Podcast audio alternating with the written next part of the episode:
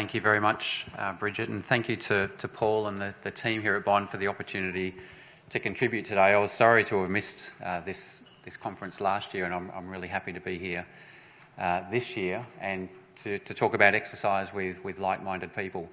I'm also really happy that peripheral arterial disease has, has got a Guernsey at the meeting. It's often the forgotten uh, cardiovascular condition, so I'm hoping today to, um, to convince uh, a few more people that peripheral arterial disease is a, condition that's worthy of our attention. Um, of course, most of you will know that peripheral arterial disease is another of the atherosclerotic, atherothrombotic uh, conditions, and it's characterised by these uh, stenoses and occlusions of the main uh, conduit arteries. Here you can see an example of a very tight uh, focal stenosis in the, the common iliac artery of this person, and here's an example down below of a complete occlusion of the superficial femoral artery, the main artery running through the thigh. The characteristic of both of these uh, examples is that these patients would have a limited blood flow capacity to their lower leg and to their foot. Being an atherosclerotic disease or an atherothrombotic disease, it's, it's not surprising that patients with peripheral arterial disease are at an elevated risk of cerebrovascular disease, uh, leading to stroke, and coronary artery disease, potentially leading to myocardial infarction. And indeed, patients, this is data from the, the REACH registry, which many of you will be familiar with. This is following tens of thousands of patients worldwide and three to 5,000 patients here in Australia. And it demonstrated after one year follow up that the cardiovascular death rates in patients with PAD were higher than those uh, uh, patients with established cerebrovascular disease or established uh, coronary artery disease. Indeed, the rates of non fatal myocardial infarction and stroke and the rates of hospitalisation because of a cardiovascular event are all higher, all significantly higher in PAD patients than they are in patients with those other more established cardiovascular diseases. So, this uh, issue of cardiovascular risk is a significant issue that we need to consider for patients with PAD.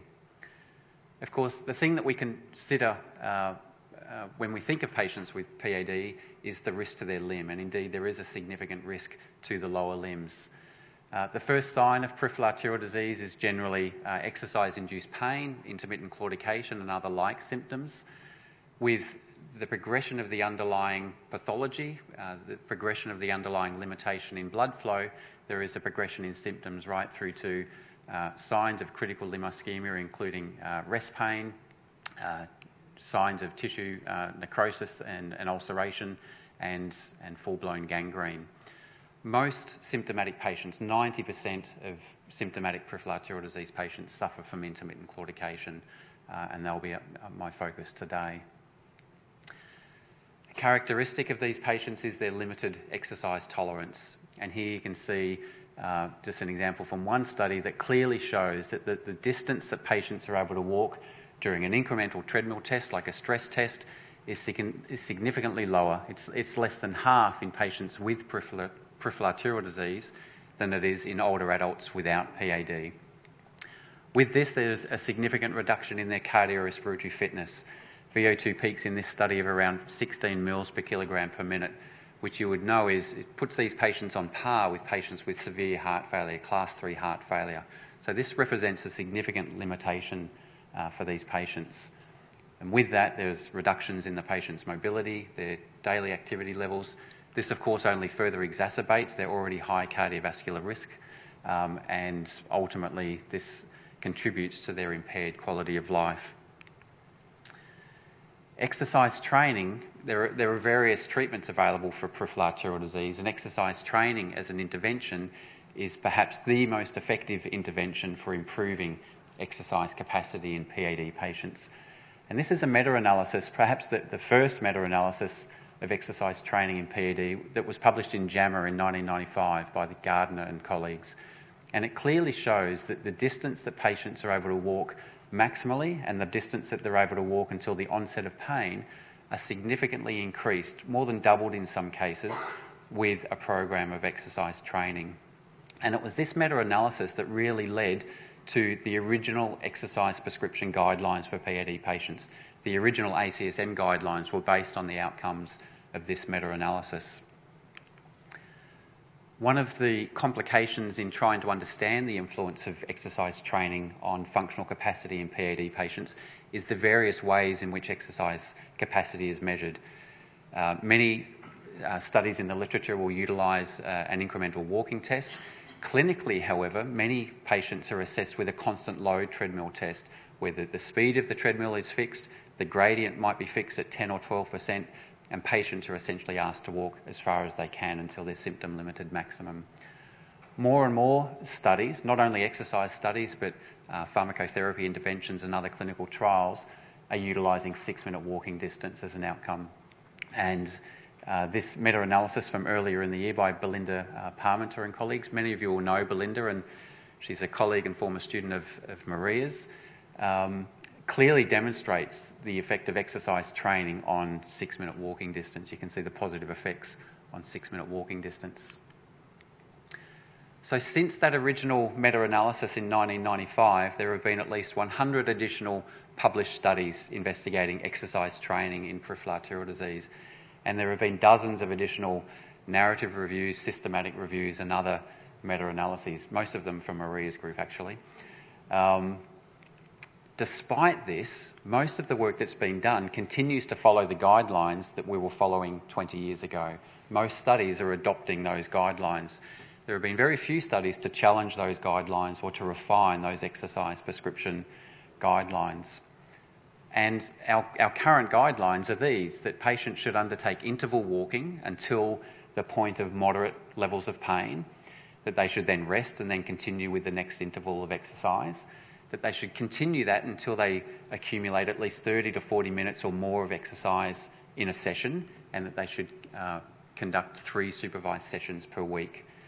Uh, these modern guidelines make allowances and, in fact, encourage the adoption of other forms of aerobic exercise besides walking, and of course, they encourage the use of resistance training as well. The recommended program duration for patients with peripheral arterial disease is, is four to six months, and this is based very loosely on uh, systematic reviews and evidence like this. This is from Andrew Bulmer and Jeff Coombes. I'm going to try and cite everyone in the audience today. Um, and this clearly shows that the improvement in walking ability uh, generally increases up until the point of 14 to 16 weeks of training, and thereafter there's perhaps you know, slower or fewer further gains to be made uh, with exercise training. So again, this, this type of evidence, this collective evidence, has been used to loosely support the recommendation that four to six months of training should be uh, conducted. This study by Andrew Gardner and colleagues aimed to determine the optimal exercise program length for patients with intermittent claudication. And they did this by investigating the serial changes in walking distance over the course of a six month exercise program. And you can see that there were indeed significant gains in both the claudication onset time and the peak walking time from baseline to two months and from two months to four months. There were even small gains, although non significant, from four months through to six months. Uh, what these authors noted was that, of course, the volume of exercise is training is, is changing throughout the training program. We know that as we progressively overload a program, the volume of exercise should be increasing. These authors also pointed out that adherence to the program becomes challenged as the, as the program continues, so um, adherence to the program becomes compromised with each month of training. So, to account for these changes in exercise volume, the authors represented the improvement in exercise capacity relative to the volume of exercise that had actually been done. They did this quite crudely just by expressing the change relative to the miles that had been walked on a treadmill. And you can see that all of the gains relative to the effort that was put in were made within the first two months. Beyond two months, there were diminishing returns on the effort um, that was being made by the patients. So that in months two to four and four to six, the relative gains uh, expressed uh, relative to the, to the miles walked uh, were, were very, very small. So these authors concluded that perhaps we need to be considering shorter exercise programs where adherence might be greater um, the, the, benefits uh, would be not much less than uh, is achieved with a four to six month program, um, and perhaps uh, the, the, programs would be more cost effective and less resource intensive. So that's something to think about. One of the challenges, I think, in exercise prescription broadly is uh, the issue of a dose response. And I think in the area of peripheral arterial disease, we really have no idea of the, the true dose response relationship when it comes to exercise training. One of my former students uh, undertook this very crude analysis of about 50 to 55 studies that had used incremental walking tests as the primary outcome measure. And he crudely uh, calculated exercise volume for each of the studies by uh, multiplying the session frequency by the session duration. And he, he reported that uh, studies that had a, a, training volume of 100 to 200 minutes per week were perhaps the most likely to achieve the, these greatest uh, changes in both pain free walking distance and maximum walking distance. And in the same cluster of studies, he noted that studies that included more than 200 minutes of training per week were actually uh, not likely to achieve any further gains in uh, either pain free or maximum walking distance. So, while this lends some support to the current guideline that patients should exercise three times per week for about 40 minutes per week, it's not evidence that I think that guideline is based on. In fact, I don't think we have evidence to support that particular guideline. And I'd reiterate the message that I think we, we really need to um, encourage more researchers to understand the dose response relationship uh, for patients with peripheral arterial disease. Much is made about exercise intensity in patients with arterial disease, and the recommended exercise intensity at the moment is that patients should walk to the point of moderate claudication pain. Following that original meta analysis in 1995, the recommendation was actually that patients should walk to maximum pain or to near maximum pain. And that was based on this observation that in the six studies where patients did walk to maximum pain, the gains in pain free walking distance and maximum walking distance were significantly greater than for patients in the 15 studies where they were encouraged just to walk to the point of the onset of pain, the threshold of pain, before they rested before the next bout. Our guidelines have become uh, a little more conservative since then for a few different reasons. There's been some evidence that high intensity exercise, particularly exercise that it does induce that maximum pain, might be exacerbating the acute inflammatory response to exercise, and that may be a good thing, but it may not be. There is some uncertainty. Um, there are some questions around the influence of high intensity exercise on the compliance to the exercise program. And indeed, there has been some evidence to support the fact that lower intensity exercise, exercise where pain is not induced, um, may also be effective. It wasn't until very recently that someone actually bothered to ask the question do we need any pain at all to achieve these benefits for patients with peripheral arterial disease? Uh, and this study out of Poland uh, asked that question and, and compared a, a treadmill walking program where patients either walk to the point of moderate pain. Now, claudication is often rated on a five point scale, one being no pain, two being the onset of pain, and three, four, and five being mild, moderate, and maximum pain, respectively. So the, the moderate pain group walked until the point of a, a, rating of 4 out of 5 and then stopped and rested. The patients in the uh, pain onset group walked to a, a, rating of 2 out of 5 and then they would stop and rest before the next bout of exercise. The volume of exercise from a, a minute's point of view, a duration point of view, was matched between the two groups. Started off at 35 minutes and progressed over the 12 week period to an hour of exercise per session. That's not the same as saying that the, the the exercise was work matched because the gradient of the treadmill needed to be altered to ensure that patients were reaching the, the moderate level of pain within the three to five minute bout. So, that difference aside, um, what you'll notice is that the change in the pain free walking time and the change in the maximum walking time with these programs was not different. So, this raises the question as to whether pain and intensity of exercise is even important at all. And in my mind, it comes back to this really important question about the volume of exercise and the dose of exercise. We, we really don't understand the influence of exercise dose. Interval walking is the recommended form of exercise for patients with peripheral arterial disease. Um, again, this, um, this wasn't a meta analysis, a, a, systematic review by Belinda, and Maria was the senior author on this, uh, this review um, clearly showed that most studies, it might be hard for me to find that there, but the third from the left there shows walking studies where walking has been performed to moderate pain. You can see that most studies are performed uh, using that modality, and indeed there are some significant gains to be made with that form of exercise. But this review nicely, uh, or highlighted nicely, that the potential benefits that can be derived through other forms of leg exercise, such as cycling or other lower limb exercise, pole striding or Nordic walking, uh, arm crank exercise, resistance exercise, and, and combinations of various uh, forms and modes of exercise have all been shown to be beneficial uh, at, at different levels. Despite that, there's actually very few studies that have made direct comparisons between uh, walking programs and programs that adopt alternative modes of aerobic exercise. In some of our group's uh, early uh, work in the area of PAD, we took an interest in cycling because we noticed that patients were able to cycle with less pain than they experienced during walking.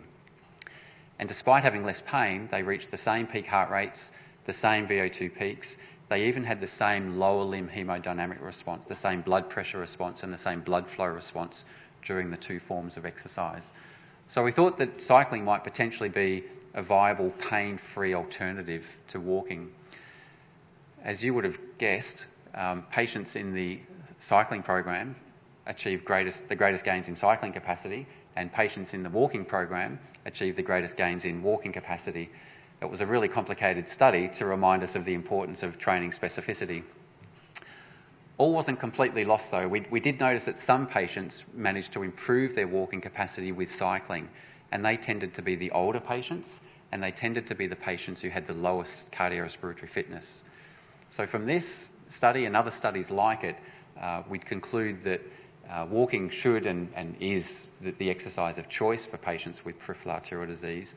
Uh, but for some patients, particularly the older patients and those who are deconditioned, um, there is a place for other modes of exercise.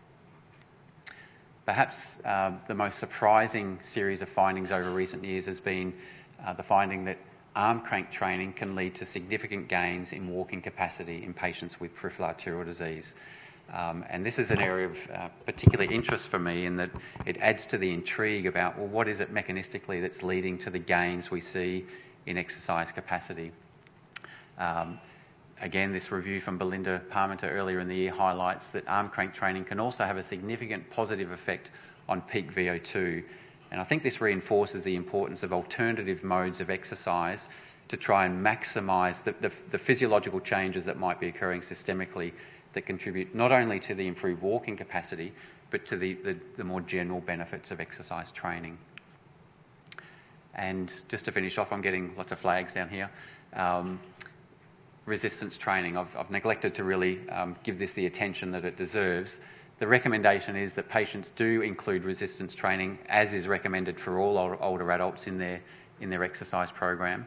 There's perhaps been 10 to 12 studies that have shown very convincingly that resistance training leads to gains in uh, muscular strength, muscular endurance, particularly in the plantar flexor muscles, and that these changes in muscular fitness are associated with improvements in walking capacity.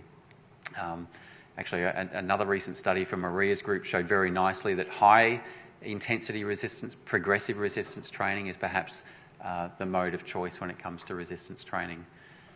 Um, there have been some studies that have aimed to compare the effects of resistance training with walking programs on walking distance, and I think the general consensus is that that's not the aim of resistance training. Resistance training can certainly be used um, to, to, add an, as an adjunct to the benefits of exercise training, but there's a, a, host of other benefits that can be derived from resistance training, um, which supports its inclusion in an exercise program. So I'll leave that there. I can talk more about this patient um, a little bit later on. Um, so I think in summary, we have lots of evidence to support the inclusion of exercise training as part of the therapy for patients with peripheral arterial disease. Um, perhaps what we're lacking is some, some detailed evidence around the specifics of exercise prescription in peripheral arterial disease. Thanks very much.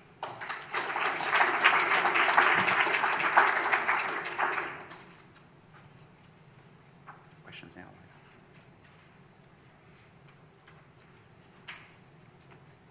So does anyone have any questions for Chris? I probably don't need a microphone. Um, the exercise prescription side of things, within the first um, within the first five minutes, you want them to hit the onset of pain. Can you explain why that particular duration and how that actually came about? Um, I, I, think what came first was the fact that patients are limited within five minutes of walking. And so the, the, original aim would have been for patients to accumulate something like 20 or 30 minutes of exercise. And most patients are not able to walk for 20 or 30 minutes.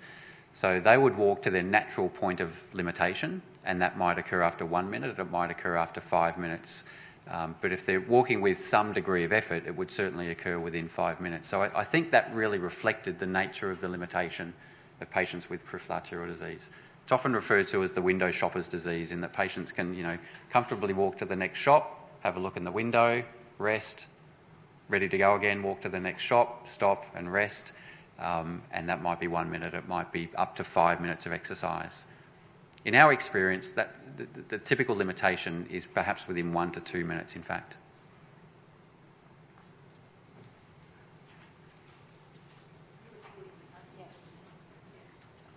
Thank you very much, Bernie Taylor. Um, just interested in the physiological mechanism here. Is it about developing collateral um, blood flow or dilatation of existing vessels, or has anyone looked at that? So, there's, there's a, this is a, an area of particular interest to me. There's a whole host of potential mechanisms, and the assumption often is that patients um, are improving their collateral blood flow circulation. In fact, the evidence for that is very, very weak. So it's likely to be other factors related to the muscle morphology, the muscle metabolism, the microcirculation, the rheology of the blood, other neural adaptations. Um, this figure, again, from one of um, Belinda and, and Maria's reviews, shows very nicely the change in absolute claudication distance, so the distance that patients are able to walk. And on the uh, y axis, you see the change in the resting ankle to brachial index, which is the marker of hemodynamic limitation or disease severity. And you can see for any given change in walking distance, there's little or no change in the ankle to brachial index. And it's this type of evidence that tells us that it's not likely to be an improvement in blood flow capacity that necessarily underpins the improvement. So that doesn't tell you what the mechanism is, it tells you what it might not be. Um, we're interested in blood flow. We, we think that resting measures like this miss a lot of the story. We're trying to measure blood flow during exercise. Um, capillary supply is perhaps, I think, the next most important factor. There's, there's lots of strong evidence now that shows very strong relationships between the improvements in exercise capacity and VO2 peak and the, the distribution of the available blood supply to the, to the working muscle. Probably got time for one more question. Oh, thanks, Chris. That was really good. Um, I'm a GP and I was sort of curious about the practicalities of this, in particular the, the comfort of the patient and the outcomes.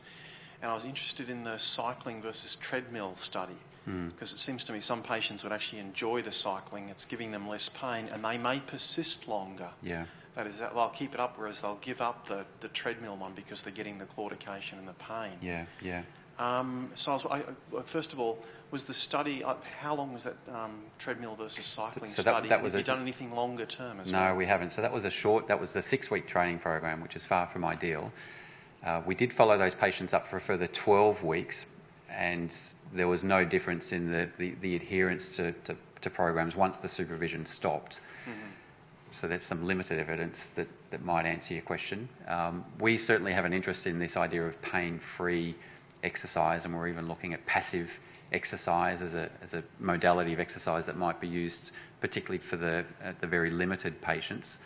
Um, but no, we, we don't really have the evidence to answer your question, but it, it's, it's something that's logical to me and something we're interested in pursuing. Thanks. Yeah, thanks. All right, thanks, Chris. Thanks we might wrap that up. Move on to the next presenter.